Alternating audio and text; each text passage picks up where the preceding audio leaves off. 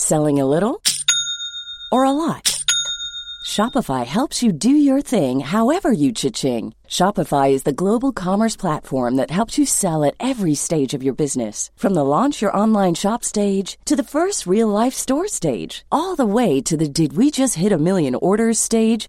Shopify is there to help you grow. Shopify helps you turn browsers into buyers with the internet's best converting checkout. 36% better on average compared to other leading commerce platforms because businesses that grow grow with Shopify. Get a $1 per month trial period at shopify.com/work. shopify.com/work. Life is full of what ifs. Some awesome, like what if AI could fold your laundry? And some well, less awesome, like what if you have unexpected medical costs? United Healthcare can help get you covered with Health Protector Guard fixed indemnity insurance plans. They supplement your primary plan to help you manage out of pocket costs. No deductibles, no enrollment periods, and especially no more what ifs. Visit uh1.com to find the Health Protector Guard plan for you. Hallå! Simon Gärdenfors heter jag och snart börjar min podcast Arkivsamtal. Som klipps av min redaktör Marcus Blomgren. Mycket nöje!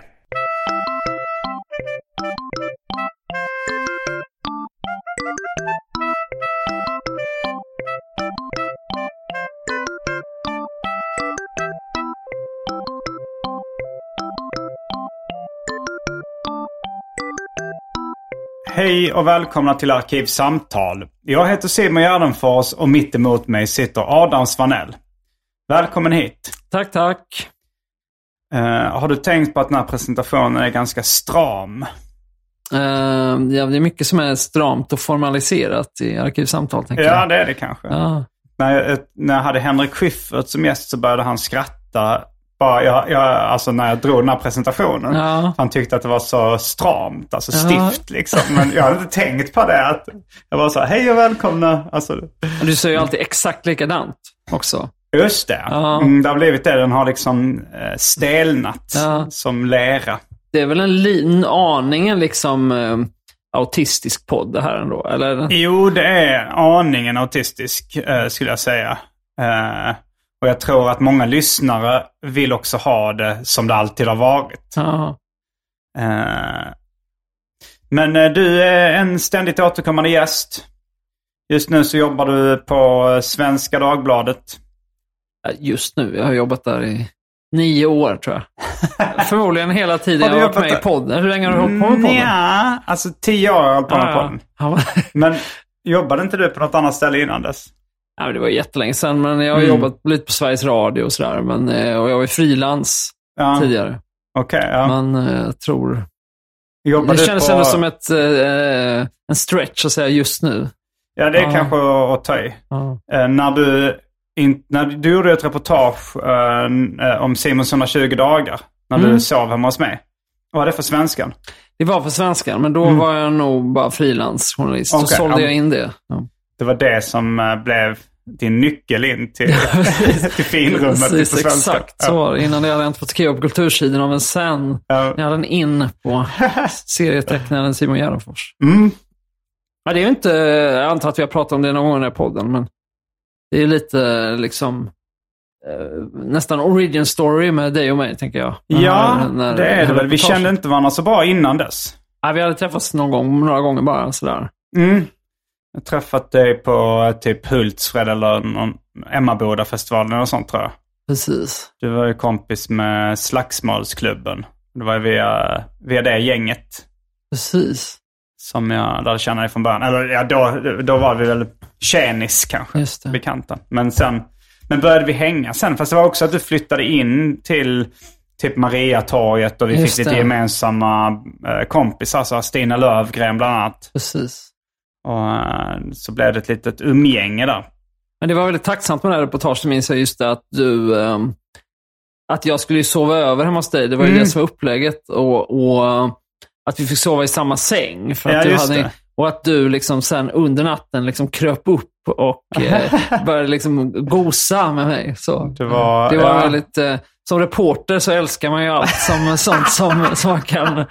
Eh, jag ja, mycket sånt som är lite störigt annars är ju bara plus när man är ute Ja. i jobbet. Liksom. Nej, men att jag, jag hade, det var en annan kompis som hade sovit över. Alltså jag var van vid att sova med en partner eller sådär. Ja, Och, så då var det en annan kompis som hade sovit över och sovit i samma säng. Och då hade jag märkt att man, att jag så här, typ la armen om eller kramade om i sömnen liksom. Och, men den kompisen var också, för att först var det så att vi kände inte varandra jättebra då. Eh, och sen eh, och så blev det lite konstig stämning då när jag liksom höll om honom och vi vaknade. Och det var så. Och jag, Ja. Det är inte riktigt läge att förklara någonting då heller. Nej. Nu hade ju du blivit förvarnad. Ja, jag, förvarnade. tror också att jag kanske överdrev lite. Det var inte så... Jag tror att du mest bara la dig lite nära. Jag tror inte du höll om. Eller vad jag, det minns jag inte riktigt. Men... Du, du ljög i... Nej, nej, det kanske, eller jag minns det. det. Jag kan inte liksom se framför mig själva situationen nu. Jag minns mest bara att jag tyckte det var kul att... eh, Det här är, du var kommer få väldigt tax- sparken. Det kommer bli en jarde nu när det, Ja, det det visar men- sig att du har ljugit i en artikel. precis. Men, eh, nej, men då så först, då, då, för då, jag förvarnade dig så här, jag berättade om den här anekdoten som jag just berättade om nu, så att du inte skulle bli rädd om det hände. Men då när det hände så var det först att, då, han var inte förvarnad. Och sen så när vi liksom vaknade mitt i natten Mm. av att jag eh, liksom antastade honom lite ofrivilligt. Då, då, var det, då, då kunde jag liksom inte börja förklara mig. Då var det här, lika bra somna om direkt. Men sen vaknade jag på morgonen Och att han hade dratt. Jag trodde det. Men, eh, eller för jag såg inte honom. Ja. Och så skulle jag, gick jag, skulle jag gå på toaletten. Ja. Och då stod han helt naken där inne. Då var det väl att han hade duschat eller sånt, att jag hade sovit. Men det blev ännu en, en pinsam situation. Och jag tror inte heller vi pratade om det. Då, va? Oj, nej. jag stängde dörren. Oj. Och du har aldrig träffat honom sedan dess? Inte många gånger. Ja, nej, men i min artikel var det en väldigt... Det blev, det blev en komisk final. Liksom, just eftersom Just då kunde jag plantera det där när du sa, berättade den här historien eh, som en varning. Det blev som det här ge, liksom, geväret på väggen i Tjechov-pjäsen. Liksom. Eh, Och sen då så blev finalen liksom, när du då kröp upp eh, mot mig. Ja, Kröp upp låter så mycket värre som än vad det är. Kröp upp. Mm. Nu har det blivit dags för det omåttligt populära inslaget Välj drycken.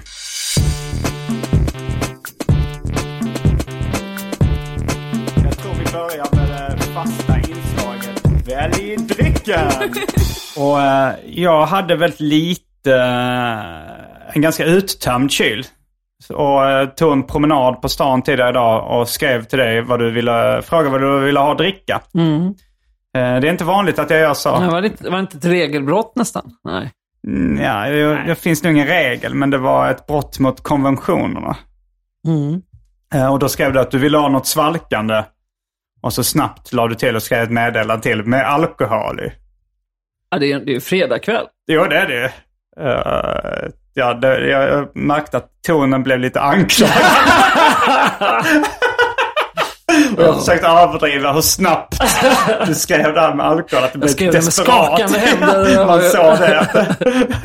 Jag stavade, jag kunde inte stava för att jag hade sån abstinens. Mm, fredagskvällen bubblade. Uh, här kommer alternativen. Jag, jag köpte Milleröl eftersom de är i sådana genomskinliga glasflaskor. Då ser det mycket svalkande ut. Mer svalkande. Har du tänkt på det? Corona till exempel är också en glas, Ja, ja. genomskinlig glas. Det ser jag med. Jag köpte också ett par eh, Corona om man vill ha folköl. Eh, sen finns det Imperial Stout, den 10% i ängöl. Det finns whisky, rom, vodka, Malibu. Eh, Prosecco har stått på kylning också. Den köpte jag också på systemet idag. Konjak, Amarula Cream, Grand Marnier, gin eh, och eh, Fanta Zero. Plus häxblandningen, det vill säga alla drycker som fanns i min kyl innan ni genomgick en så kallad corporate rebranding. Och för tråkmånsar och nejsägare, vatten. Ehm, ja, men jag kan ta en Miller då, när du hade en så bra motivering också. En bra varför- pitch. Ja. Ja, men då tar jag också en Miller. eh, Miller Draft, tror jag de har. Fast draft, är inte det fatöl Jo, egentligen? precis. Det betyder. Då är, då är det konstigt om det heter det när det är på flaska. Eh, men det kan vara så att det står på det. Det får, det får bli Europas sämsta. Eller kanske en av Europas många cliffhangers. Mm. Då är vi strax tillbaks med Miller-öl, drycken. Kända från det omåttligt populära inslaget Välj drycken. Och så ska vi rycka av skynket från en av Europas många cliffhangers. Häng med!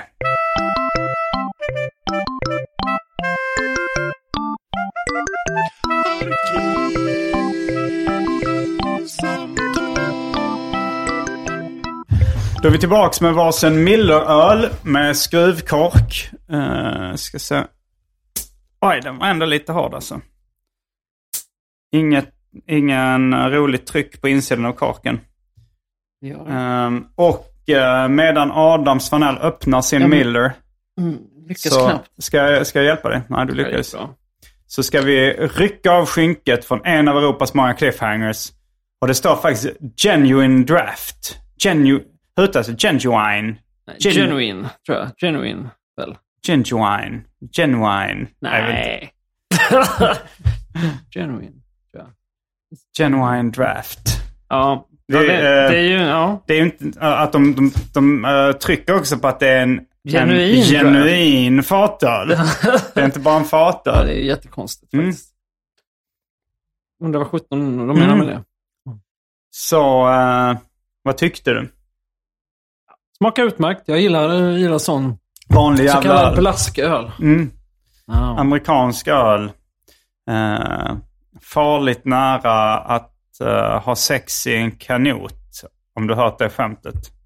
Just det. Fucking close to ja, water. precis. Ja. Eller det är kanske som att ha sex i en Ja, kanot. precis.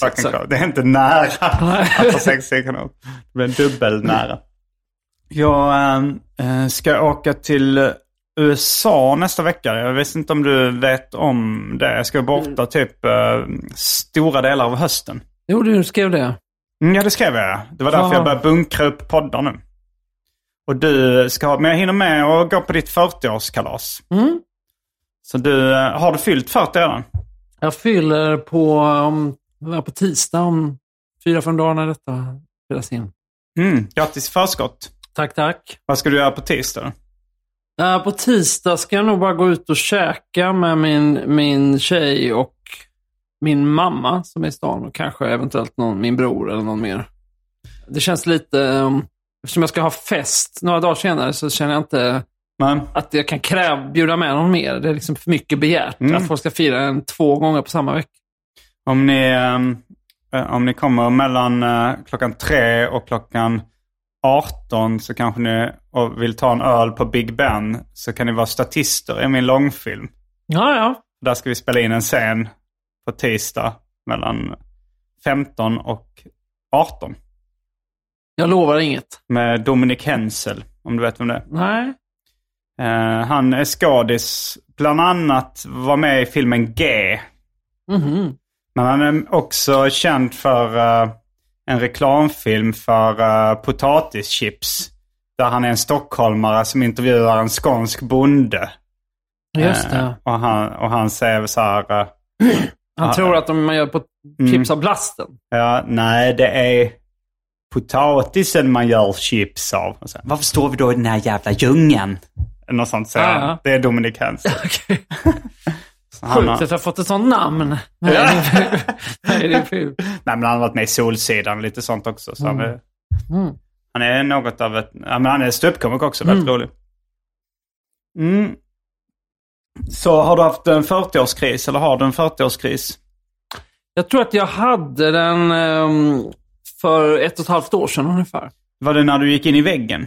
Nej, det är ju fem år sedan. Oj, är det så länge sedan? Ja. Är du hel- helt återställd nu från din utbrändhet?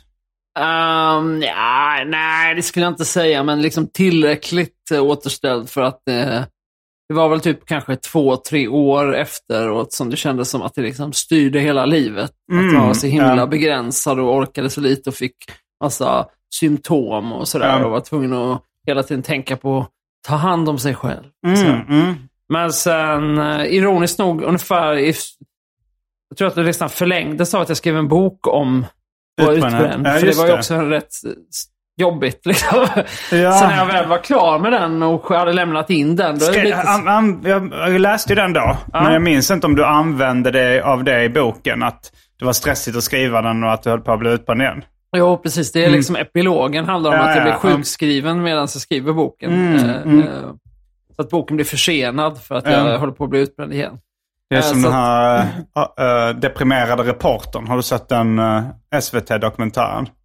Eh, Jag tror att du har nämnt den tidigare. Ja, men den, nej, den har ja. gjort ett starkt intryck på mig. Ja. Då var det då en, äh, en reporter som skulle göra ett reportage om depression. Men sen äh, efter en tid in i arbetet så erkänner han att han ville bara ta reda på det bästa sättet att bli av med sin egen depression. Och så blir han så deprimerad att han kan inte fortsätta göra dokumentären. Och då, då tar typ kameramannen över, eller hans kompis tar Ja. över och börjar rikta kameran mot honom. Så han slutar göra dokumentären och Ja. blir mer liksom objektet. Uh, ja, men det påminner väl lite om det här att du blir Ja, ja, men lite så. Det blev lite... eh, lite meta. Det var lite meta, lite ironiskt på något sätt. Mm. Att, eh, men... eh, ehm, men sen efter det eh, så kände jag väl lite att efter det har det liksom präglat mitt liv mindre. Eh, Men jag är ju inte lika... Men till slut kommer det till en punkt när man känner så här, vad handlar om att jag bara blivit fem år äldre också? Mm. Man. Men visst, jag är lite sådär, jag får ibland liksom olika stresssymptom och sådär. Mm, vad är det för symptom? ja, men tinnitus till exempel. På Aha. jag, Ja, det-. Jag råkade säga det någon gång, så här, men alla har väl, alltså så här, om, man, eh, om det är helt tyst i ett rum och man ligger ner, det är klart man hör ett litet pip. Ja. Och det var alla i rummet höll inte med.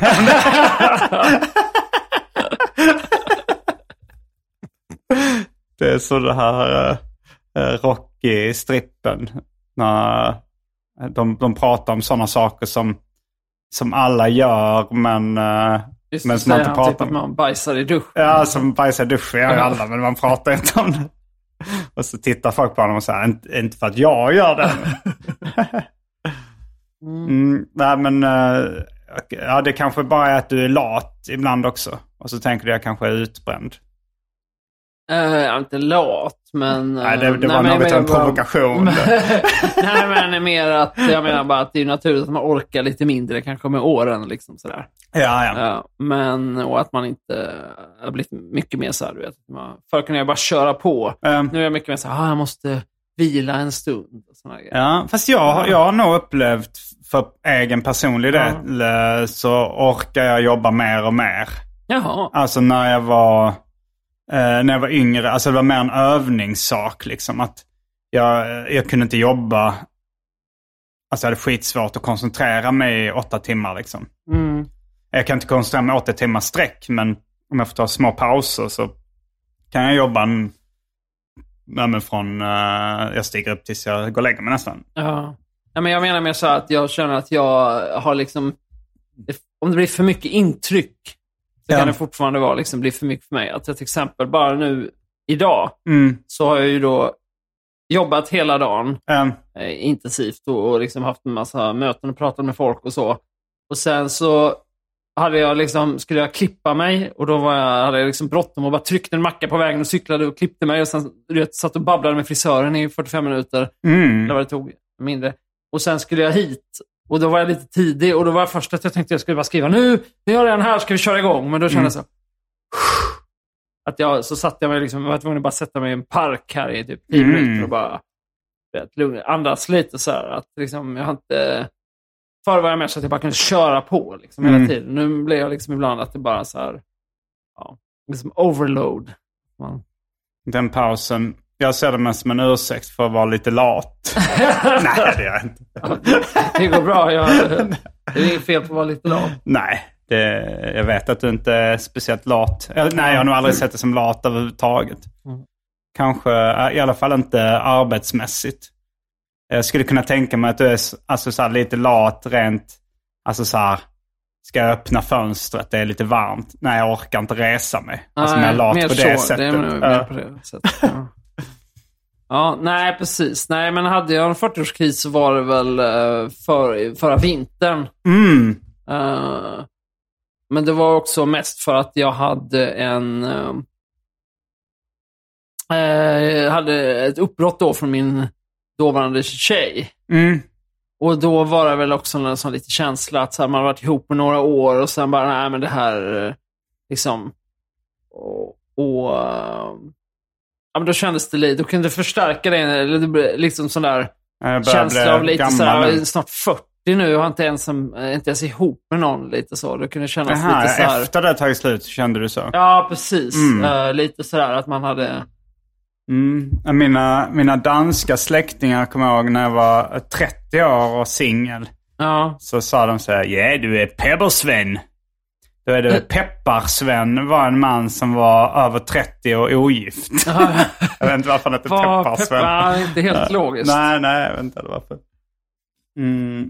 Ja. Men... Ja. ehm, Nej, ja. men det är väl någonting med, med att uh, vara singel som inte är liksom lika lätt. Det är lite svårare att så, göra till en cool, kul grej ju äldre man blir. kanske. Ja. Eh, sådär. ja. Sex in the city. Ja, Livet. precis. Det Ja. är ju... ehm, ja, men jag, jag tror också när, när jag var typ sådär eh, 30, strax, eller ungefär 30, Mm. så kändes det som väldigt många av mina kompisar skaffade barn och lite sådär. Ja. Och då blev jag också singel. Mm, eh, mm. i den. Men då så var det som att jag hade en sån känsla. Det är fortfarande skitkul att typ, göra sådana grejer som jag har gjort. Eller vet, man Mm. gör när man är singel och gå ut mycket och resa och åka på festivaler och festa och allt Mm. möjligt sådär. Eh, det är inget, bara för att alla andra har gått en väg behöver man inte göra det och så vidare. Mm. Så bara känna lite när man börjar närma sig 40 det inte kanske var riktigt lika kul längre. Ja, att det bara och så här, och då kändes det... Resa tycker jag fortfarande är kul. Festa tycker jag kanske inte är lika kul längre. Alltså att så här, gå ut och alltså, så här, gå ut och snacka och dricka öl tycker jag är kul. Ja, men jag så tror, här- det var också så tror jag att jag fick massa nya kompisar där strax efter 30. Som Mm. samma livs, hade gjort samma liksom, livsval som jag, eller hamnat så här. Och, Mm. liksom, så här. och nu är liksom, har många av dem också typ, skaffat, eller det är inte lika lätt att hitta nya kompisar som är i samma ålder. Och, eh, nej, men du vet, som inte... Nej. Nej, nej, det, jag tycker att vi liksom har lite...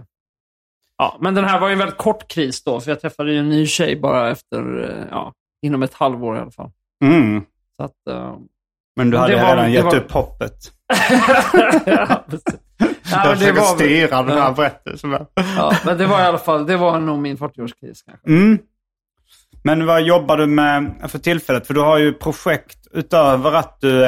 Alltså jag vet att du startat den här podden Blenda. Ja, precis. Den är jättebra. Har det bara kommit två avsnitt? Ja, det kommer ett tredje, ja, det beror på när du släpper det här, men eh, eh, ja, inom ja, i slutet av augusti eller början av september kommer Är det. tanken är att det ska komma en gång i veckan eller? Nej, nej, nej. Absolut inte.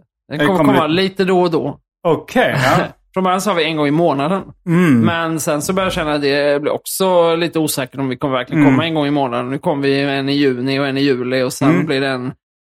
Ja, du vet. Det blir lite då och då helt enkelt. Men berätta lite om den podden. Ja, men det är ju... Jag har ju då, eh, för den som inte vet, eh, så har jag jobbat på Svenska Dagbladet och har börjat jobba just med dokumentära poddar. Mm. Ja, så det just det. gjorde vi gjorde Medicinmannen. En serie som heter Medicinmannen, som var en följetong då om en Mm. slags sekt på 90-talet. Och den släppte vi förra året. Och sen nu håller vi på att jobba med en annan sån serie. Mm. Fast som är ganska annorlunda, men ändå är en sån där... Som också är en lång följetong. Ja, Mm. Som vi ska släppa i slutet av hösten någon gång. Okej, ja.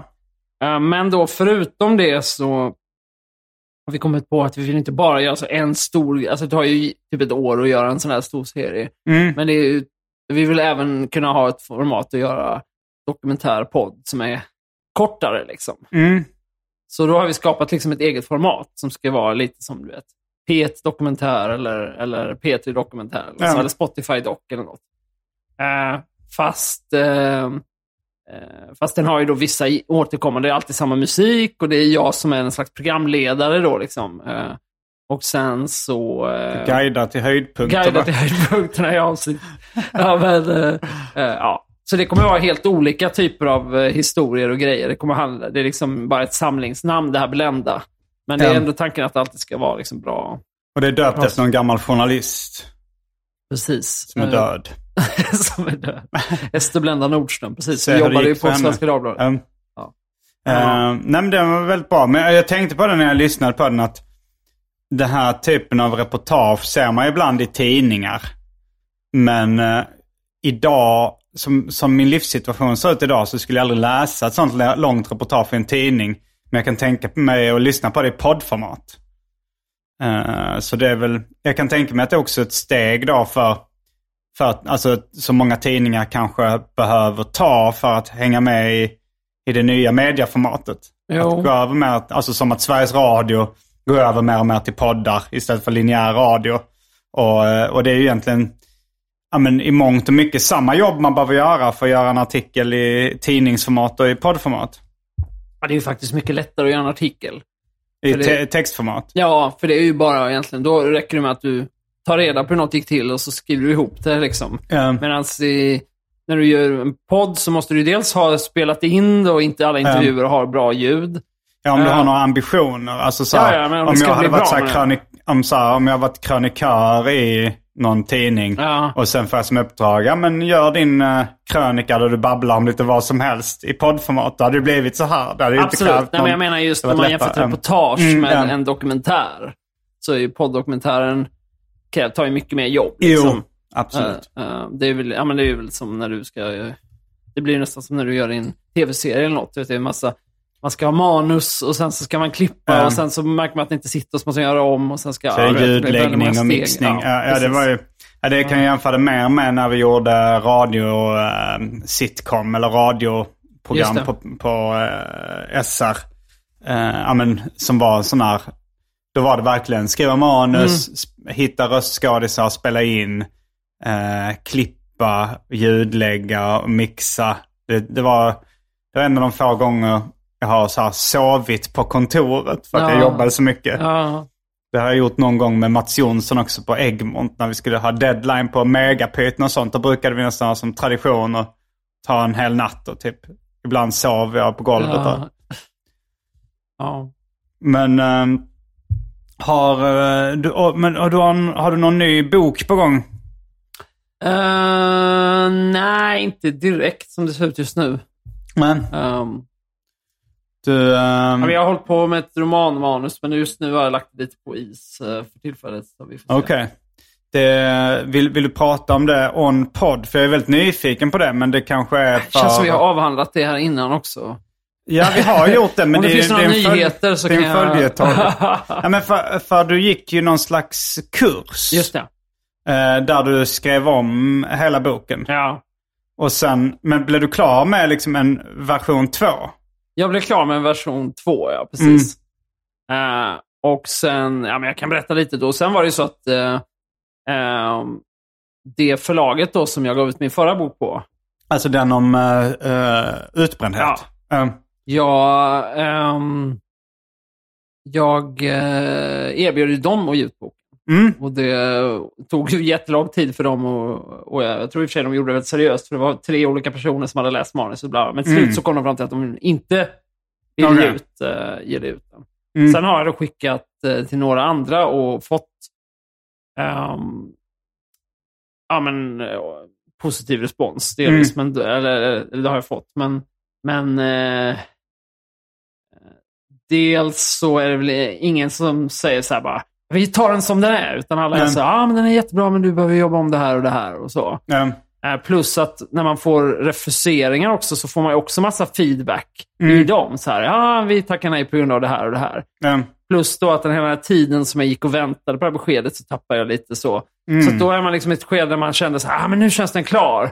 mm, Och sen känner man så här, ah, men nu måste jag nog ändå jobba om den en del. Och eh, då har jag inte riktigt haft energin att ta tag i det. Så att jag måste nog, eh, kommer säkert göra det, men, Ja. men kanske, jag har inte riktigt eh, tagit något beslut än. Jag tror på ett sätt eh, det kanske är ett dåligt tips, men uh, som du säkert kanske har tänkt på också. Mm. Men att så här, läsa in den som följetong och släppa som podd. För då, då skulle den kunna liksom växa organiskt till en ganska stor publik. Och det Ja. skulle kunna bli alltså, så här, en rätt stor succé. Det känns som att... Kanske, men ja, jag vet inte. Alltså grejen är att jag, jag är rätt förtjust i, i böcker, alltså som bok, en Mm. bok som format. Och jag tror i det här skälet handlar det väl inte så om att det inte finns, att det är omöjligt att få den utgiven. Utan jag tror Nej. att det finns ju massa mindre förlag och, och om jag skulle skicka den till massa olika, så är det klart säkert någon skulle vilja ge ut den som den var. Men Mm. när man har fått massa andra så här, du, det här och det här funkar inte så. Då tar man till sig av det och så Jo. vill man göra om. Alltså, Men det är ofta rätt mycket eh, deras åsikter. Liksom. Du har ju skrivit din bok som du vill ha den, för, jag antar jag. Och Ja, sen så fast det så här, samtidigt så är det första gången jag skriver en roman, så jag är under total nybörjare. Så Ja. min, min erfarenhet är att när folk ger, klagar på någonting mm, så fin, har de oftast lite rätt. Alltså de kanske inte kan sätta fingret på riktigt vad man borde ändra. Men Nej. ofta är det någonting som inte riktigt funkar om, om folk har invändningar. Ja. Liksom. jag, jag är nog mer så att man, man gör en grej, släpper den ifrån sig. Alltså släpper den till allmänheten. Mm. Eh, tar, läser all kritik. Alltså man får ju det. Mm. Eh, blir arg för den kritiken. men man, man kan, den kanske går in någonstans ändå. Ja. Och, eh, och sen gör man en ny grej. Men jag, jag tror att, att jag, jag tror på det att man för att komma vidare behöver släppa det, göra klart det, släppa det ifrån sig till allmänheten och sen påbörja på något nytt. Och då kan man bli bättre och bättre. Istället för att lyssna på massa kritik och ändra grejer hela tiden. Ja. Men det är Ja, bara jag. Ja, nu, ja. nu, nu är det ännu en röst som säger åt dig vad du bo- borde göra. Men, Ja, precis. Exakt. Ja, ja, vi får se hur det blir med allting. Mm. Ja, nej, det, det är inte bara eh, kul det där med kreativt skapande. Det är mycket, mycket negativa känslor också ibland. Ja, men det beror på. Alltså, ja. Ofta tycker jag ändå att det, saker rullar på. Men de här poddarna Mm. jag har jobbat med har ju varit jätte... Ja, det Ja. har ju funkat väldigt bra. Du har inte fått någon negativ respons. Nej, men det känns som någon sån här... eh, ja, men också ja, men förlag och eh, producenter och, och, och redaktörer och sånt i allmänhet. Deras jobb är också att... eh, Hey, I'm Ryan Reynolds. Recently, I asked Mint Mobile's legal team if big wireless companies are allowed to raise prices due to inflation. They said yes. And then when I asked if raising prices technically violates those onerous two year contracts, they said, What the f are you talking about, you insane Hollywood ass? F- So to recap, we're cutting the price of Mint Unlimited from $30 a month to just $15 a month. Give it a try at mintmobile.com slash switch. $45 upfront for three months plus taxes and fees. Promo rate for new customers for limited time. Unlimited more than 40 gigabytes per month. Slows. Full terms at mintmobile.com. Hold up. What was that? Boring. No flavor. That was as bad as those leftovers you ate all week. Kiki Palmer here, and it's time to say hello to something fresh and guilt-free. Hello Fresh. Jazz up dinner with pecan-crusted chicken or garlic butter shrimp scampi. Now that's music to my mouth. Hello Fresh. Let's get this dinner party started. Discover all the delicious possibilities at hellofresh.com. Even when we're on a budget, we still deserve nice things. Quince is a place to scoop up stunning high-end goods for 50 to 80% less than similar brands. They have buttery soft cashmere sweaters starting at $50, luxurious Italian leather bags, and so much more. Plus, Quince only works with factories that use safe, ethical, and responsible manufacturing. Get the high-end goods you'll love without the high price tag with Quince. Go to quince.com slash style for free shipping and 365-day returns. att eh, ändra på saker och lägga sig i och sådär. Eh, ifall ifall de, de kan ju inte bara säga så här. Eh, ja, jättebra som det. Nu, eh, för då, då blir de liksom arbetslösa. Ah, fast det, Ja, håller, kanske- det håller jag inte med om. Nej, okej, Eh, utan vissa som- förlag kanske gör det, Ja, och alltså jag är som då själv jobbat mycket som redaktör på Ja. en tidning. Att man är jättetacksam på de få personer som man tycker gör någonting som är så färdigt att man inte behöver nästan göra någonting. Okej, ja. Och jag, jag har faktiskt lite den erfarenheten också just när man som journalist skriver en bok. Ja, Att många tycker att de får för lite ja. feedback från redaktören. Mm. För att redaktören kanske vana med väldigt stökiga manus som de Ja. måste slita med. Det kommer någon person som är väldigt ja. bra på att skriva redan från början. Ja. Och, så, och så tycker de bara, ja men det här funkar det kör vi på liksom. Och Ja. att, att, ehm, så jag tror inte riktigt att... Men jag har hört, eh, eh, jag ska inte nämna några namn, men eh, en person som skulle liksom jobba med att göra en omarbetning av ett manus. Ja. Och han tyckte det var perfekt Men han ville, han ville inte bli arbetslös. Ja, okej.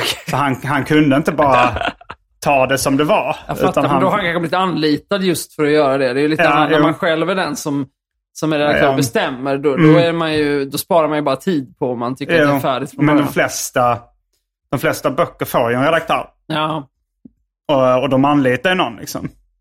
jo, det är klart. Och de Men- flesta filmer får, eh, får en producent. Absolut, men det är skillnad där för Mm. redaktören med bok är ju den som förläggaren anlitar. Liksom. Ja, förläggaren bestämmer om man ska ge ut boken. Mm.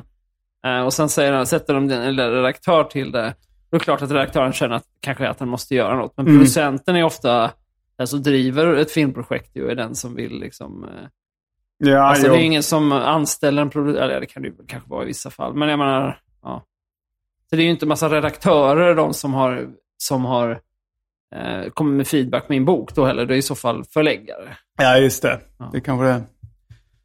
Strunt samma. Strunt Ja. samma. Vi går vidare. Men hade du eh, någon 40-årskris? Um, Nej, eller jo, det hade jag nog egentligen.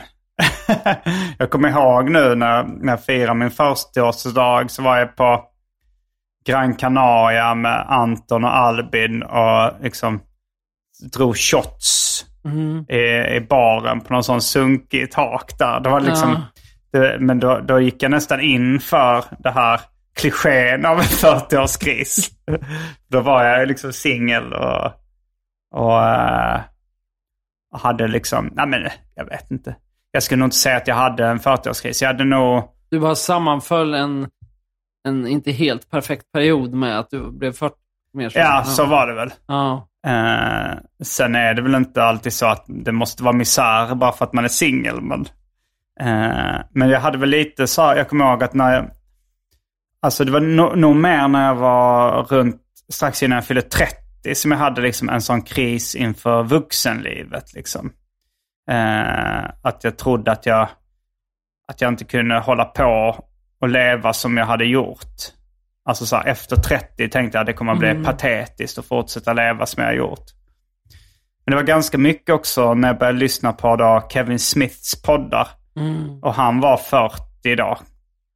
Som jag insåg att liksom han var så, så himla tramsig och satt och drog eh, så här, kiss och bajs-skämt med sina gamla kompisar i de här poddarna. Och, och, och skrattade liksom. Så tänkte jag, för man kan, för jag kände liksom inga 40-åringar eller för, som var äldre än så som var så tramsiga som jag var då när jag var 29 när jag började liksom. ja. Men då inser jag att det här funkar ju bra. Liksom. Det... jag kan bara köra vidare ungefär som jag har gjort. ja. Vilket var ditt nyårslöfte vid något tillfälle, jag kommer ihåg. Att du ska köra på ungefär som vanligt. ja. Men, ja, men jag är nog, alltså de kriser jag haft har nog haft ganska lite med ålder att göra tror jag. Jag har, haft, jag har haft vissa kriser men, men eh, det var ganska länge sedan. Mm. Jag hade något som skulle kunna räknas som kris. Det är väl så här också när ett förhållande kraschar kan man ju få lite kriser. Men, men, jag, men jag tror inte det hade någonting med min ålder att göra. Nej, alltså... Nej, precis. De, de grejer som jag tycker är negativt med att bli äldre har egentligen inget att göra med... Eller väldigt, inte så mycket i alla fall annars att göra med så här bilden av en. Alltså, för när man pratar om det vi gör nu, då handlar det just om så här, men hur ska det verka om jag är så här när jag är 40? Liksom? Men jag tycker de, det är ganska sällan jag tänker på, förutom det här och jag hade för två år sedan. Annars tycker jag mer så här att det som är dåligt med att bli äldre, bara om man blir lite tröttare eller du vet, så här, man har typ ont i kroppen. Ja, grejer, men har du liksom. redan börjat få ont i kroppen? Alltså, för, Ja, men alltså jag har ju till exempel, uh, gud vad bra att det här blir ämnet för den här podden, men uh, jag, olika krämpor. Men jag har ju till Mm. exempel haft hälsporre i flera år. Just det. Jag kan inte springa längre och så. Du kan inte springa alls Nej. längre. Alltså för jag träffade, jag träffade mina båda föräldrar nyligen Ja. och de är ju liksom 70, 70-plussare. Och de har ju börjat få krämpor nu liksom. Ja. Och, eh, och, och det, det, ja, men det är väl också en sån grej som jag liksom verkligen inte ser fram emot. Nej. Eh, Men jag tänkte på det i morse att jag, jag har liksom inte ont någonstans. Att det var, jag har inga, inga fysiska problem överhuvudtaget. Nej. Ja, det är bra. Eh, ja. Det är på grund av dina armhävningar. Och blandade ryggövningar. Och Sit-ups. Ja, men jag tror säkert... Eh, ja, men det, det sägs väl att det stärker också immunförsvaret om man så här, ja, men stressar kroppen fysiskt lite varje dag. Alltså antingen springer eller liksom tränar eller... Det var, det var Andrea som berättade om det. Hon hade sett någon dokumentär. Eller så här, chockar kroppen med iskall dusch eller någonting. Att liksom det blir någon slags stress som, som stärker immunförsvaret. En positiv stress. Men vad sa du? Har hälsporre alltså? Ja, precis. Har du några andra, några Nej, men andra det är kanske mest det, men också sen också sånt där bara allmänt att man eh, eh, ja, men eh, liksom har min, lite mindre energi och kanske inte orkar upp, vara uppe lika sent. Ja, men typ, typ sådana grejer nej, som det- gör att man känner sig energilös. Liksom. Alltså Ja. Jag blir trött tidigare på kvällarna. Men då somnar jag bara. Sen går jag upp tidigt. Och på morgonen så har jag väldigt mycket energi. Men jag tar ju tupplurar också. Just det. Jag såg någon artikel nyligen om eh, att det kunde vara tecken på högt blodtryck eller något sånt. Mhm. Jag vet inte riktigt om det... Sådana här artiklar om att något kan vara tecken på något. Jo, det kan man det. nog förbise bara. Dold kvinnosjukdom Ja. och så vidare. Men uh, ja, det var också någon... Det var mycket som kändes som personliga påhopp också. Dels tupplursartikel men också så här om, om eh, det var någon artikel med eh, hyperprocessad, om man åt hyperprocessad mat Just det. så kunde det påverka kognitionen eller någonting. Precis, ja, det har man läst sett Ja. mycket om. Ja, precis, att man, ja. Det, den tog, jag träffade min mamma igår, då tog hon upp den och så tyckte att, eh, att jag inte skulle dricka så mycket uh, Fanta Zero. Ja, det. Hon har alltid, hon har alltid blivit liksom väldigt äcklad av att jag dricker eh, läsk. Även om det är sockerfritt. Så hon, man märker om jag tar hem en flaska läsk i hennes hem så blir hon väldigt provocerad. Jaha, ja. Jag tycker det är äckligt liksom. Jaha, är det... Ja, vad är det då? Det är bara... Det, Snobberi det, tror ja, det jag. är det är lite, det är slags. lite arbetarklass sådär med läsk. Det kanske är Ja, det. det kanske är... Hon kommer ju för sig själv från eh, en sån uppväxt liksom. Ja, Ja, det är de värsta. det, det- kanske är de som ja, föraktar ja, mest. De ja. som... eh, Nej, men hon inte. sa att det, var, eh, att det kunde vara farligt. Men, jag, eh, men enligt Socialstyrelsen så kan man dricka tre liter sockersötad dryck per dag utan några hälsorisker. Oj, Och jag dricker nog i genomsnitt...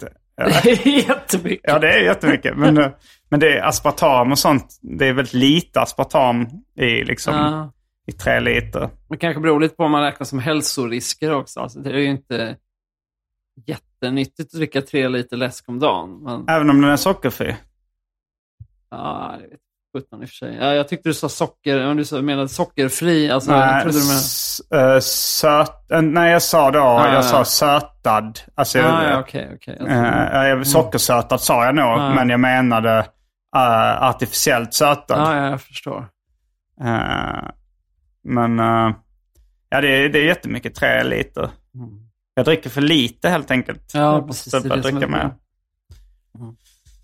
Mm, vad, vad tänkte du när jag... För nu, nu är vi ju tillbaks i det gamla... Alltså när vi började Arkivsamtal. Först var det ofta Ja. en intervjupodd, sen blev det snackepodd, sen blev det temapodd.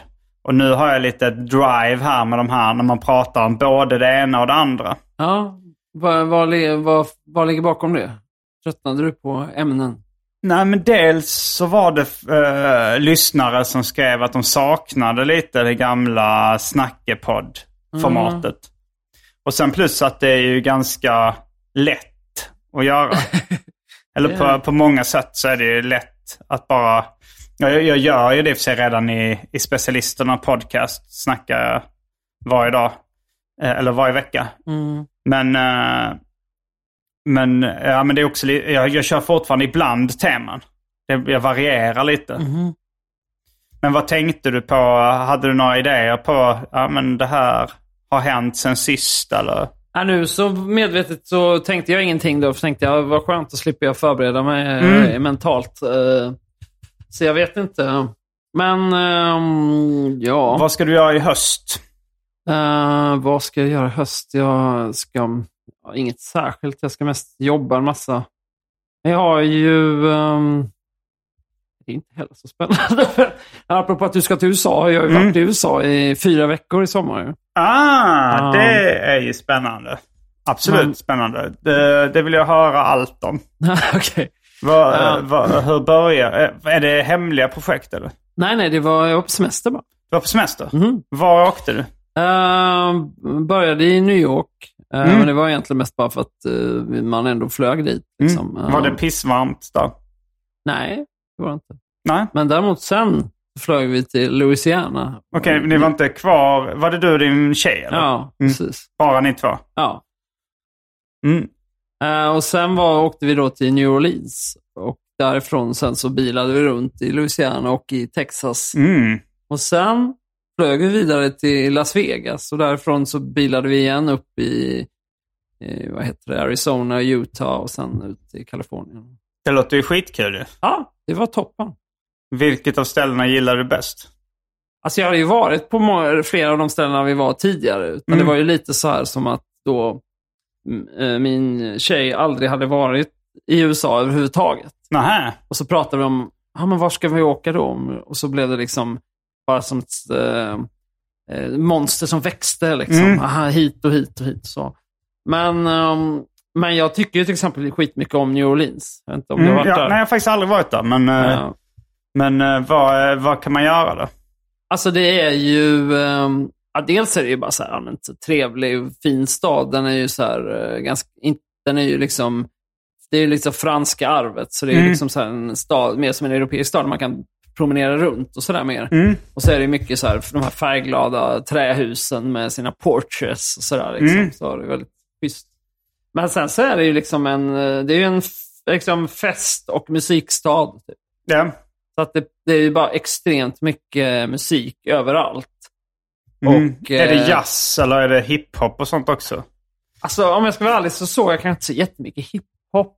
Men det är det är inte rätt bara mycket jazz. bra hiphop Eh, från New Orleans. Alltså, är Lil det. Wayne är från New Orleans. Då Och, kanske det mest bara att jag inte visste var man skulle hitta den. Liksom, Ja. för, att, eh, för att det bara pågår extremt mycket grejer överallt. Liksom. jag kan tänka mig att de frontar kanske, alltså jazz är kanske lite mer så här, men om det kommer turister och de ska gå på restaurang, då kan jazz passa bättre än hiphop. Ja, nej, men det är ju såklart också det som många åker dit för. Liksom. Jo, jo, det att, är eh, deras Men jag gillar jazz också, särskilt just det där om det är lite som man strosar runt, och lite Ja. salong, så bara går in på olika ställen och så bara Så tittar fem minuter på varje ställe och går vidare. Liksom. Ja, det låter ju jättekul. Ja.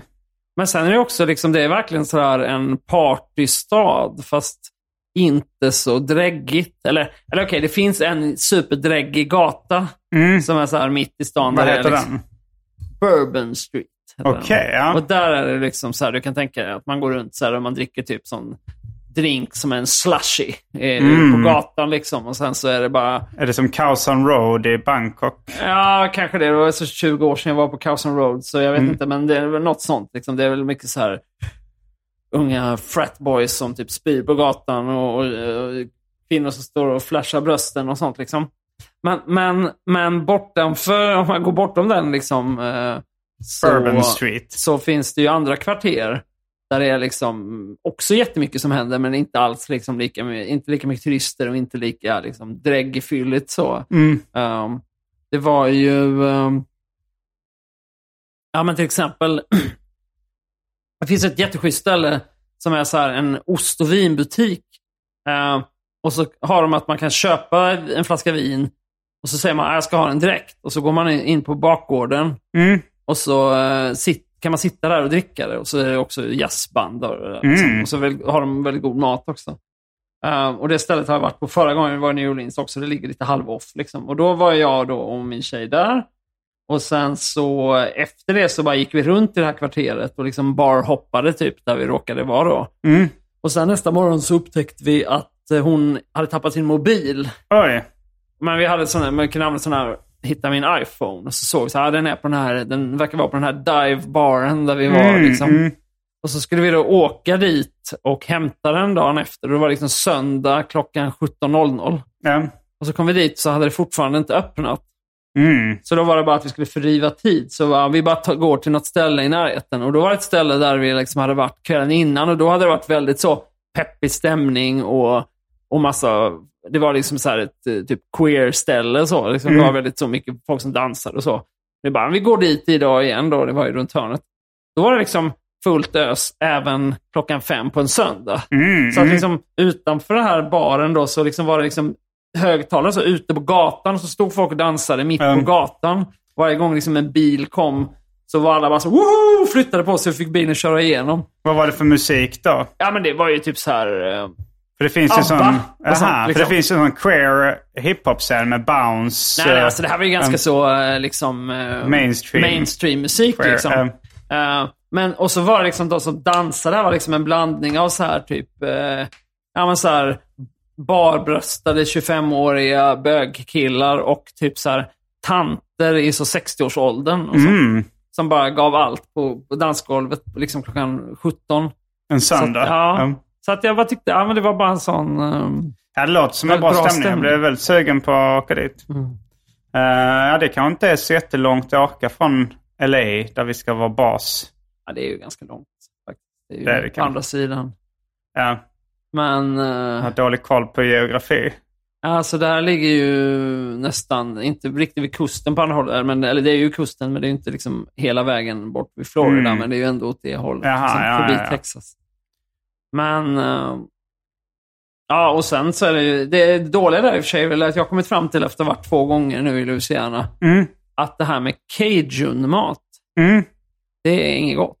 Nej, alltså det låter väldigt gott i Ja, det, teorin. det låter härligt. Cajun, creole. Man bara, Ja, Cajun Crow. ja, men Ja. de gånger jag har eh, ätit det, alltså nu har jag inte varit i de områdena. Ja. Men det har aldrig fått något gott. Nej. Det låter cajun. Ja, men det är liksom... Alltså jag kan ju inte riktigt... Jag har inte ens googlat riktigt vad det innebär, så jag gör en helt felaktig beskrivning. Men bara som jag upplever det, Mm. så tar man ju så här... Eh, massa skaldjur är det ju oftast liksom. Mm. Och så bara typ kokar de... Kokar sönder dem typ, känns det som. Är det typ gumbo? är det cajun? Ja, precis. Mm. Ja. Man liksom kokar sönder de här grejerna och så Mm. är det liksom för mycket kryddor och inte så goda kryddor. Typ, och Mm. sådär. Ja, jag var liksom flera gånger. Förra gången jag var där så åt jag, försökte äta flera gånger de här olika rätterna. Ja, De för det är hade inte bla bla bla, liksom. shrimp och så. Man bara, det här låter gott. Jag bara, nej, det var inte gott. Nej. Nej, det var nog bara otur den här gången. Och sen bara, den här gången så gick vi till och med på ett ställe som var så känt för att det var så hundra år gammalt. Mm. Det var väl liksom New Orleans eh, motsvarighet till typ Riche eller något sånt. Mm, liksom. du vet, mm. Det var ett sånt riktigt klassiskt ställe. Så. Mm. Och till och med taxichauffören, vi åkte dit då från, vi åkte direkt från och hämtat den här Mm. upphittade mobilen. Han bara, oh you're going to Galatoirs. Great choice, you know what you're doing. Typ. Gallat Wars. Galat, Galatoires hette det. Ja. Alltså det är franska. franska så. Och så var det jättefint ställe och jättehärlig lokal och jätte så. Och så var maten liksom svag trea. Ja, för fan. Ja, det men jag kan tänka mig sådana här riktigt gamla grejer. De, de har ju liksom inte utvecklats heller. Alltså jag tänker på så här, har du varit på Cats Diner i New York? Ja, det har jag. Det tycker jag också är samma sak där. Att den är så, det är så himla hypat. Mm. Men om det är så gammalt och genuint, då vill de nästan aldrig ändra någonting. Och då blir det väl som så här hundra år gammal film eller någonting. Att det, alltså tekniken och utvecklingen har sprungit, sprungit ifrån. Det är klart att det finns vissa kvaliteter i det, men det är ju inte, det är inte så bra om man håller kvar här hundra Ja. år gamla. Fast jag håller nog inte riktigt med. Jag tänker att viss matlagning, italiensk och fransk matlagning, och så, den har ju varit samma. Eller hur? det kan ju finnas klassiska rätter som är goda. Jo, men jag tror tror de lagas på ett nytt sätt nu. Alltså jag tror att om du åt en pizza i Italien för hundra år sedan, så om du skulle äta samma pizza idag så hade du inte tyckt den var god. Hundra år sedan kanske, men jag menar just pizza typ i Italien, i alla fall Neapel, är ju jättepetigt med exakt hur man får göra den. Och det är inget experimenterande. De, Nej, för sig. eh, så jag vet inte, jag tror mest bara att det här... Ja, min förklaring är mest bara att cajun är skit. Ja, det är en enklare förklaring. Ja, Men de har ju väldigt goda sådana mackor. Po' boys. kan men de det har jag hört talas om. Vad är det i Po' Boys? Alltså jag kan inte heller riktigt ge någon bra beskrivning. Det är väl en baguette typ? Ja, alltså det är ju lite som en sån där, vad finns det för andra namn på sån här, inte sub, men alltså lite så. Det är ju en Mm. jättestor baguetteaktig macka Mm. bara. Bara att de är, där har de väldigt goda kryddningar, just såna här shrimp po' boys. Mm, Eh, mm. Det, om någon är i New Orleans kan jag rekommendera stället Killer po' boys. Okej. ja. Otroligt gott. Och vad, vad är en po? Jag vet vad en boy är, men... Jag vet. Vet du vad en doughboy är? Nej. Alltså, jag lyssnar ibland på en podd, amerikansk podd som heter Doughboys som då handlar om mat. Mhm. Eh, men, eh, och, men jag giss, men, jag, men jag, när jag googlade och försökte få reda på vad Doughboys uttryck betyder, då var det någonting i det militära, att det betyder typ soldater. Doughboys, men jag tänker också på filmen Boys in the Hood. Där Ice Cubes karaktär heter Doughboy och han är tjock. Och de på, på poddbilden så är det en tecknad bild av två tjockisar också som heter Doughboy. Så liksom degpojkarna. Ja, ja. Det låter ändå som lite tjockis. Någon som äter eh, för mycket vitt mjöl. Liksom. Ja, förmodligen. Ja. Men, eh, så det kan nog både betyda soldat och tjockis, Mm. gissar jag på.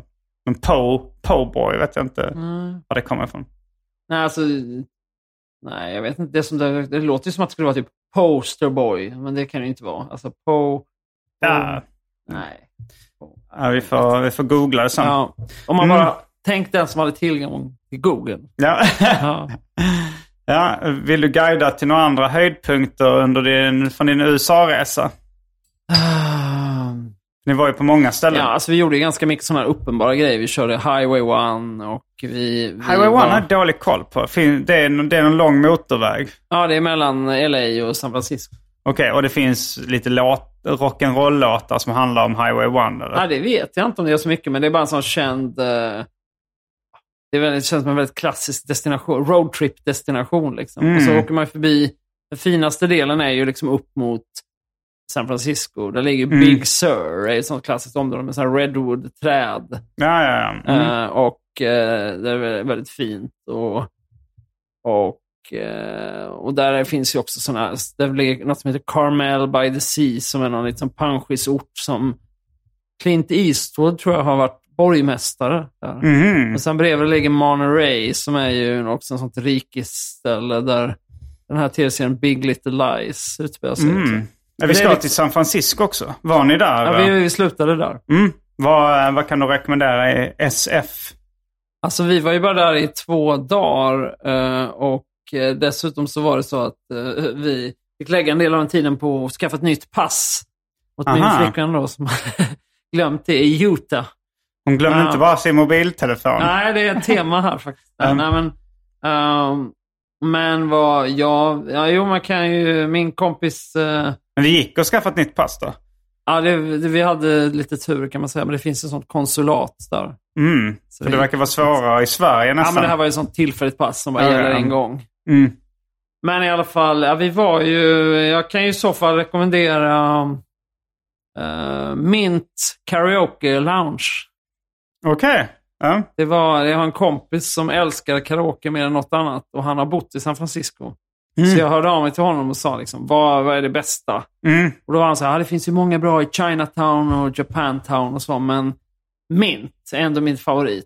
Mm. Ehm, och så gick vi dit. Men då var det så att det hade tydligen varit stängt under pandemin. Och det Mm. var, nu hade de precis börjat öppet igen och det här var första gången någonsin de hade öppet även på en onsdag när jag Mm. var där. Så det var typ ingen där. Nähä. Eh, Men det var ändå, det var så att, att det var kanske 15 pers där. Och alla var sådana superstammisar. Mm. eh, Som bara gick upp. Liksom, nu, så, nu är det hon och nu är det han och så bara gick de upp och så. Och så i början när vi gick upp så var det som att de liksom de applåderade inte när vi gick ner, Nähä. fast de, när de gjorde det när alla andra. Och så de typ kände som de tyckte, så, vad är det där för utbörlingar liksom? Ja.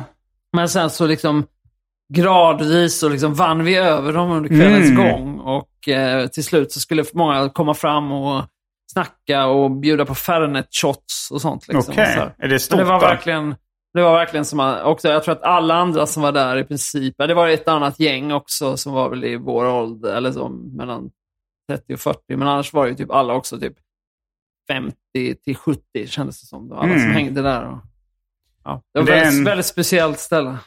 Det är en rekommendation. Ja, det var ändå väldigt kul där på Mint. Ja, ja men Ja. det borde vi testa.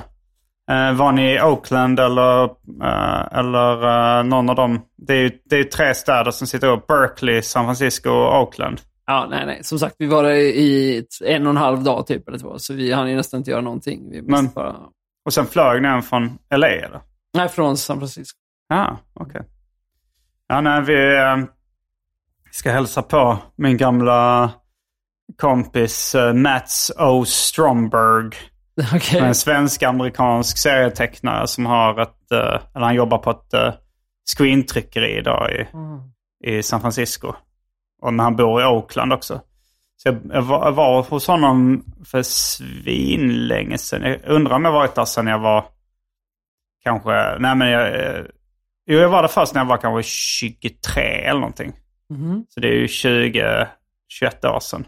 Men sen har varit en gång innan också. Men det, det är kul. Han var i Stockholm också nu och hälsade på släktingar så jag träffade honom. Eh, och han, eh, han gör eh, klistermärken som han kallar stinkers. Som säljs i sådana tuggummiautomater och liknande. Så han frågade om jag vill göra en, en kollektion av stinkers. Så det kommer jag nog också göra och trycka upp i hans tryckeri. Ah, ja, kul. Ja. Men du, nu kanske du har berättat det tusen gånger i dina andra poddar, men vad är, vad är det ni ska göra då? Ni ska vara i LA? Och... Alltså grejen är att eh, Andrea eh, ska plugga på Santa Monica College. Hon ska gå lite olika filmkurser och sånt där. Och jag ska mest vara Hollywood-pojkvän. Mm. Eh, så eh, Hur ska ni bo då? vi har en Airbnb eh, den första månaden. Mhm. Och sen, eh, jag får ju max vara, jag kör ESTA så jag får max vara där 90 dagar. Mm. Så jag kommer nog åka lite fram och tillbaks. Men, eh, men, eh, ja, men det finns ju, jag älskar ju att hänga i LA. Mm.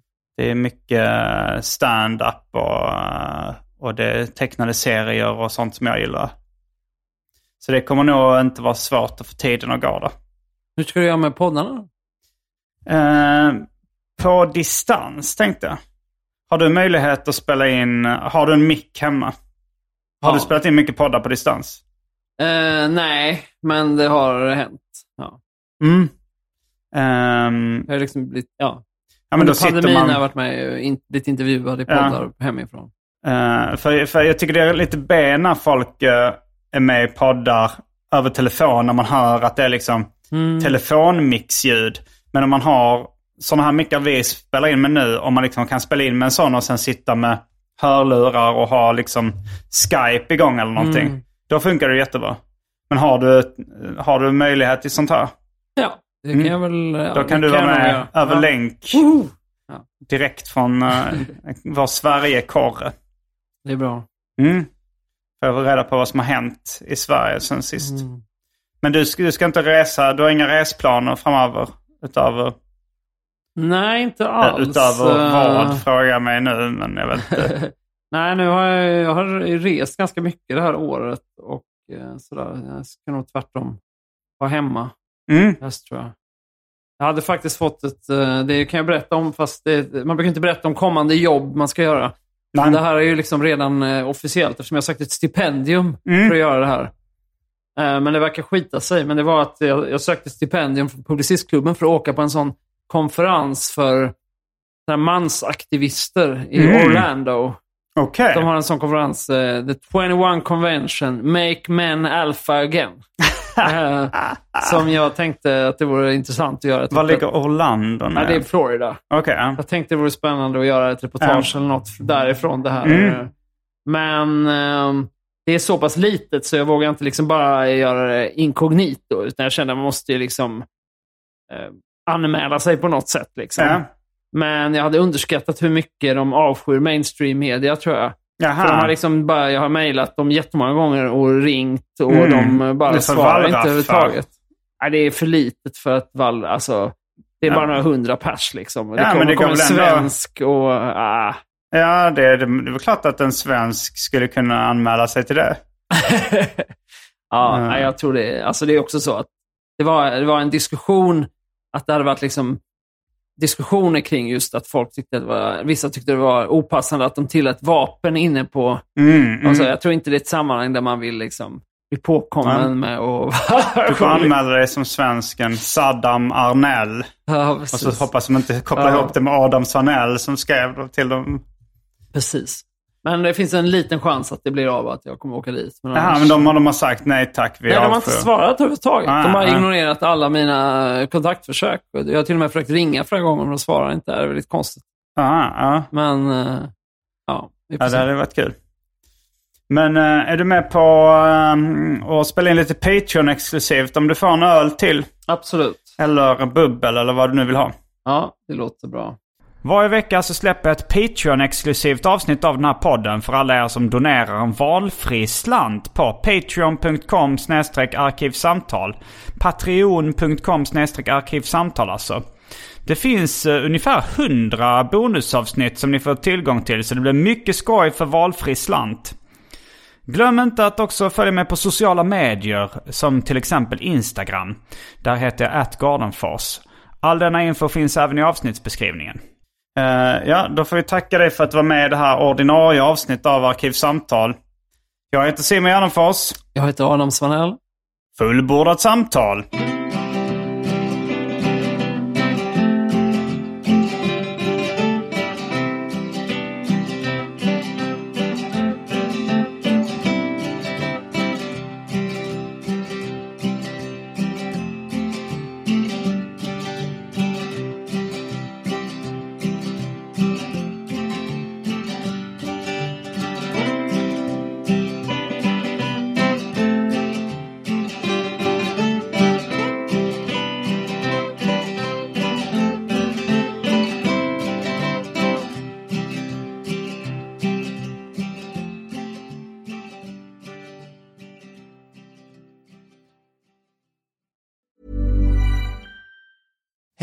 It's Danny Pellegrino from Everything Iconic.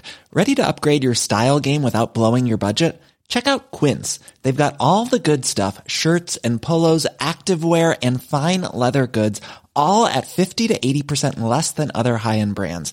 And the best part? They're all about safe, ethical, and responsible manufacturing.